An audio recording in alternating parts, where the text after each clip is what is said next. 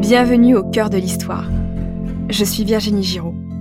Dans le premier épisode consacré à la vérité sur l'affaire Dreyfus, le lieutenant-colonel Picard, nouveau chef du contre-espionnage militaire, a découvert par hasard le nom de la véritable taupe à l'état-major. Il s'agit du commandant Esterhazy. Pour lui, il n'y a plus de doute. Alfred Dreyfus fait l'objet d'une erreur judiciaire. Mais cette découverte le met en danger. Épisode 2 J'accuse.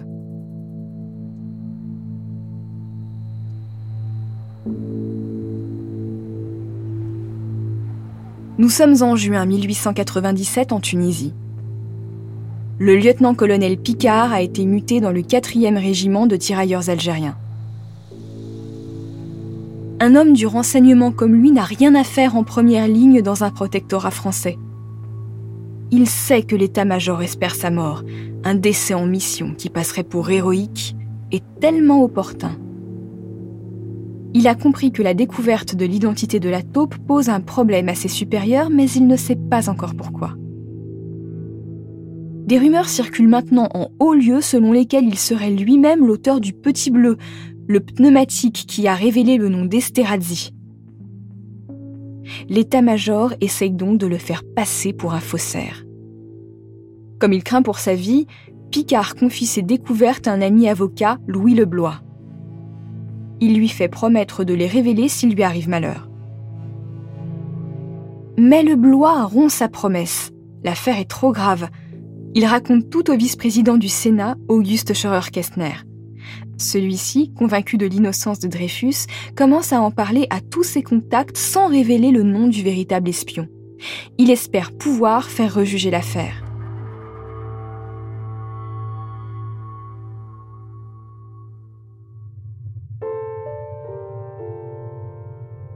Exaspéré par ces manœuvres trop lentes à son goût, Mathieu Dreyfus, le frère d'Alfred, récupère une copie du bordereau publié dans la presse et la placarde dans tout Paris en espérant que quelqu'un reconnaîtra l'auteur de ces lignes. Un créancier d'Esterhazy rentre alors en contact avec Mathieu. Pour lui, l'identité de l'auteur du bordereau ne fait aucun doute. L'écriture est identique à celle de son débiteur. D'ailleurs, il a des lettres d'Esterhazy en sa possession. Le journal Le Figaro, convaincu de faire la lumière sur l'affaire, publie ses découvertes. Alors que Picard essaie de rester en vie aux portes du Sahara, Esterhazy reçoit secrètement le soutien de l'état-major, dont celui de Henri, promu chef du contre-espionnage et de Dupaty de Clam. Menteur flamboyant, le commandant s'offusque dans tous les médias. On le diffame. Il ose même envoyer une lettre à Félix Faure, président de la République, pour faire sanctionner Picard, sans quoi il menace de rendre publiques des lettres qui déclencheront une guerre avec l'Allemagne. Esterhazy est un joueur et il n'a pas l'intention de perdre la partie, d'autant plus qu'il est supporté par tous les journaux nationalistes et antisémites. Le camp des Dreyfusards, composé de fervents républicains ulcérés par l'erreur judiciaire, organise la riposte. L'écrivain et journaliste Émile Zola et le politicien socialiste Jean Jaurès en sont les fers de lance.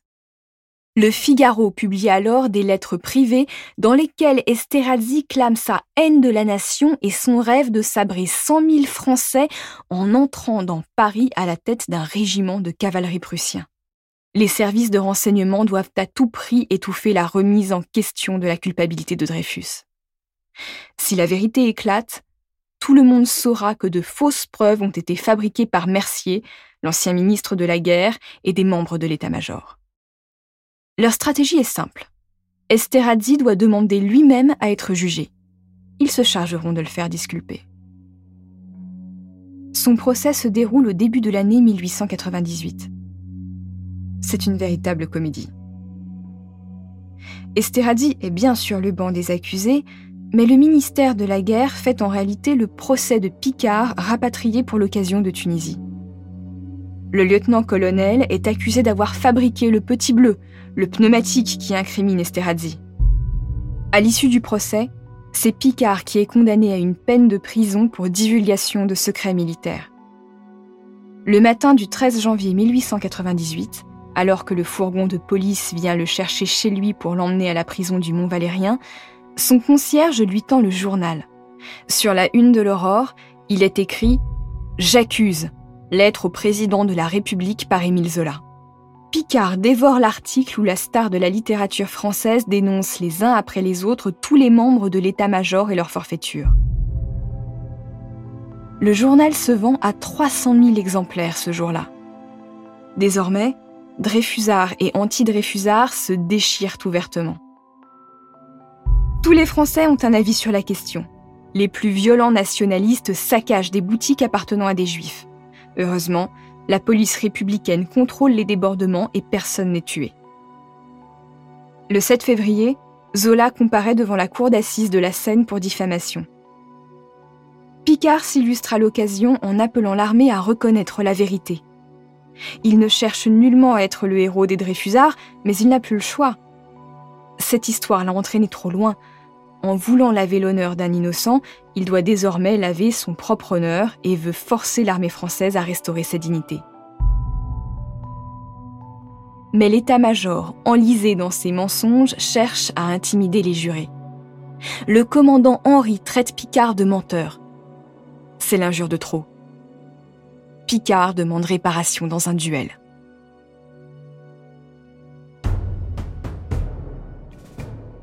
Les deux hommes se retrouvent au petit matin devant leurs témoins. Picard comprend très vite qu'Henri ne cherche pas à le blesser, mais à le tuer. Même s'il est moins aguerri à l'épée qu'Henri, Picard laisse son instinct de survie prendre le dessus. Il parvient à blesser son adversaire à la main, le duel est arrêté à la demande des témoins.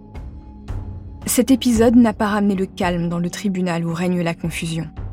Les Français commencent à comprendre que le dossier Dreyfus est truffé de faux, mais la condamnation de Zola fait diversion. Il est condamné à 3000 francs d'amende et à un an de prison pour avoir diffamé l'état-major. C'est la peine maximale pour son crime. De son côté, Picard est mis à la réforme. Il est renvoyé de l'armée. L'affaire Dreyfus lui a coûté sa carrière. À peine quelques mois plus tard, en juillet 1898, le nouveau ministre de la Guerre, Godefroy Caveillac, décide d'en finir avec l'affaire Dreyfus. La lettre pleine d'allusions sexuelles évoquant ce canaille de dé, écrite par Panizzardi, l'attaché militaire italien à son amant allemand, est lue à la Chambre des députés. Plus personne ne devrait douter de la culpabilité de Dreyfus. Mais les événements échappent à Cavaignac les Dreyfusards s'emparent de ce document et prouvent qu'il s'agit d'un faux. Cette lettre est un montage de plusieurs lettres de Panizzardi à son amant, qui n'a d'ailleurs jamais écrit ce canaille de dé. Cet ajout a été fait par les agents du renseignement pour incriminer Dreyfus. Le ministre Cavagnac est furieux. Il a été humilié par l'état-major qui ne l'avait pas mis dans la confidence de sa forfaiture. Il convoque le commandant Henri qui passe aux aveux le patron du renseignement est bien l'auteur de ce faux. Incarcéré au Mont Valérien, il se suicide dans la soirée. On avait laissé dans sa cellule une lame de rasoir. Cavaignac, quant à lui, remet sa démission au gouvernement. Pendant ce temps, Picard est transféré de prison en prison. Le Mont Valérien, la Santé, le cherche midi. Le 13 juin 1899, il obtient un non-lieu. La justice reconnaît qu'il n'a pas trahi l'armée en divulguant des informations secrètes sur l'affaire Dreyfus, qui sera bientôt rejugée à Rennes grâce à la découverte du faux document produit par le commandant Henri. Quelques semaines plus tard, il lit dans le journal conservateur Le Matin qu'Esterhazy reconnaît avoir écrit le bordereau sous la dictée de ses supérieurs. L'espion tente de faire croire qu'il a été manipulé par le renseignement. Le 7 août 1899, Alfred Dreyfus est donc rejugé à Rennes au vu des nouveaux éléments apportés dans cette affaire. La ville est pleine de journalistes. Il n'y a pas un seul restaurant, un seul bistrot où les Dreyfusards et les anti-Dreyfusards n'en viennent aux mains. À la barre, les membres de l'état-major auteur du faux dossier secret, le général Mercier en tête, s'enferment dans leurs mensonges. Une semaine après l'audience, Picard se trouve sur le quai de Richemont à Rennes. Il s'apprête à gagner le tribunal quand il aperçoit l'un des avocats de Dreyfus. Les deux hommes se font signe et le juriste marche en direction de Picard. Soudain, un coup de feu retentit. L'avocat a reçu une balle dans le dos. Il survit miraculeusement, mais n'est plus en état de plaider. Son confrère, Edgar Demange, défend seul son client. Le 9 septembre 1899, à 15h15, le coup près tombe. Le capitaine Alfred Dreyfus est condamné à 10 ans de réclusion.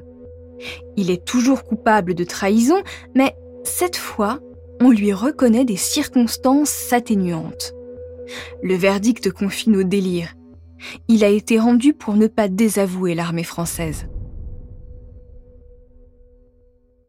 Les Dreyfusards, parmi lesquels la reine Victoria et le prince Albert Ier de Monaco, s'indignent. Dreyfus est sous le choc, Picard tombe des nues. Pourtant, quelques jours plus tard, un retournement de situation inattendu se produit.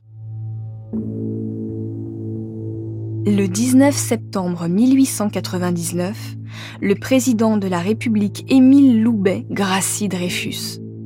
Les Dreyfusards les plus acharnés souhaitent que le capitaine refuse cette grâce, car seuls les coupables en bénéficient. Mais Alfred est épuisé. Il ne supporte plus la détention. Il accepte la mort dans l'âme. Enfin libéré, il s'installe dans le sud de la France avec sa famille. Picard est outré. Il a risqué sa vie et sa carrière pour que Dreyfus accepte une grâce Pour être libre, mais toujours coupable aux yeux de la loi? Pour cet intransigeant, le capitaine a cédé à la faiblesse. Il rompt tout lien avec la famille Dreyfus et ronge son frein pendant six ans. Le 24 décembre 1900, une loi d'amnistie est votée aucune personne liée à l'affaire Dreyfus ne pourra plus faire l'objet de poursuites. Le 26 novembre 1903, Alfred Dreyfus, désireux de réparer son honneur, ose enfin demander au garde des Sceaux la révision du procès de Rennes. Trois ans plus tard, au terme d'une longue enquête, la Cour de cassation annule le jugement de Rennes mais ne permet pas le renvoi de l'affaire devant une autre cour. Cela fait 12 ans que cette affaire déchire la France. Il faut en finir. La Cour de cassation reconnaît simplement que Dreyfus a été accusé à tort. Il est désormais innocent aux yeux de la loi. Le lendemain, Dreyfus est réincorporé dans l'armée au grade de chef d'escadron. Picard se tient à ses côtés.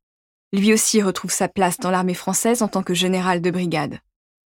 En réparation des torts subis, Picard bénéficie d'une mesure de rétroactivité. D'une certaine manière, c'est comme s'il n'avait jamais quitté l'armée.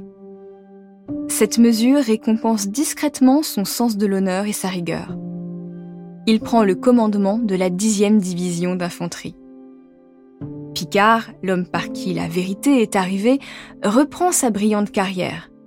Il devient même ministre de la guerre à la fin de l'année 1906 pour trois ans. Il meurt à 59 ans le 19 janvier 1914 des suites d'une chute de cheval. Dreyfus, quant à lui, survit à un attentat le jour de la panthéonisation de Zola en 1908. Le journaliste antisémite qui lui a tiré dessus est acquitté.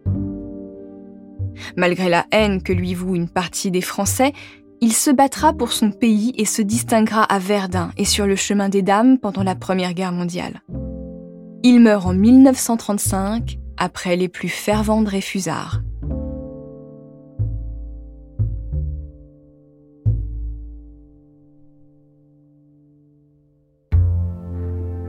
C'est la fin de ce récit en deux parties consacré au lieutenant-colonel Picard ou la vérité sur l'affaire Dreyfus. Merci de l'avoir écouté.